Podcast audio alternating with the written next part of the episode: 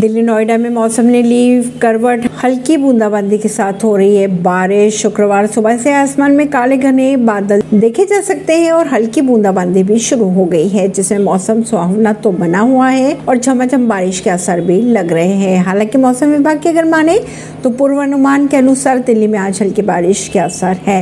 और तापमान में भी कोई तब्दीली की संभावनाएं नहीं लग रही है परवीन सिंह नई दिल्ली से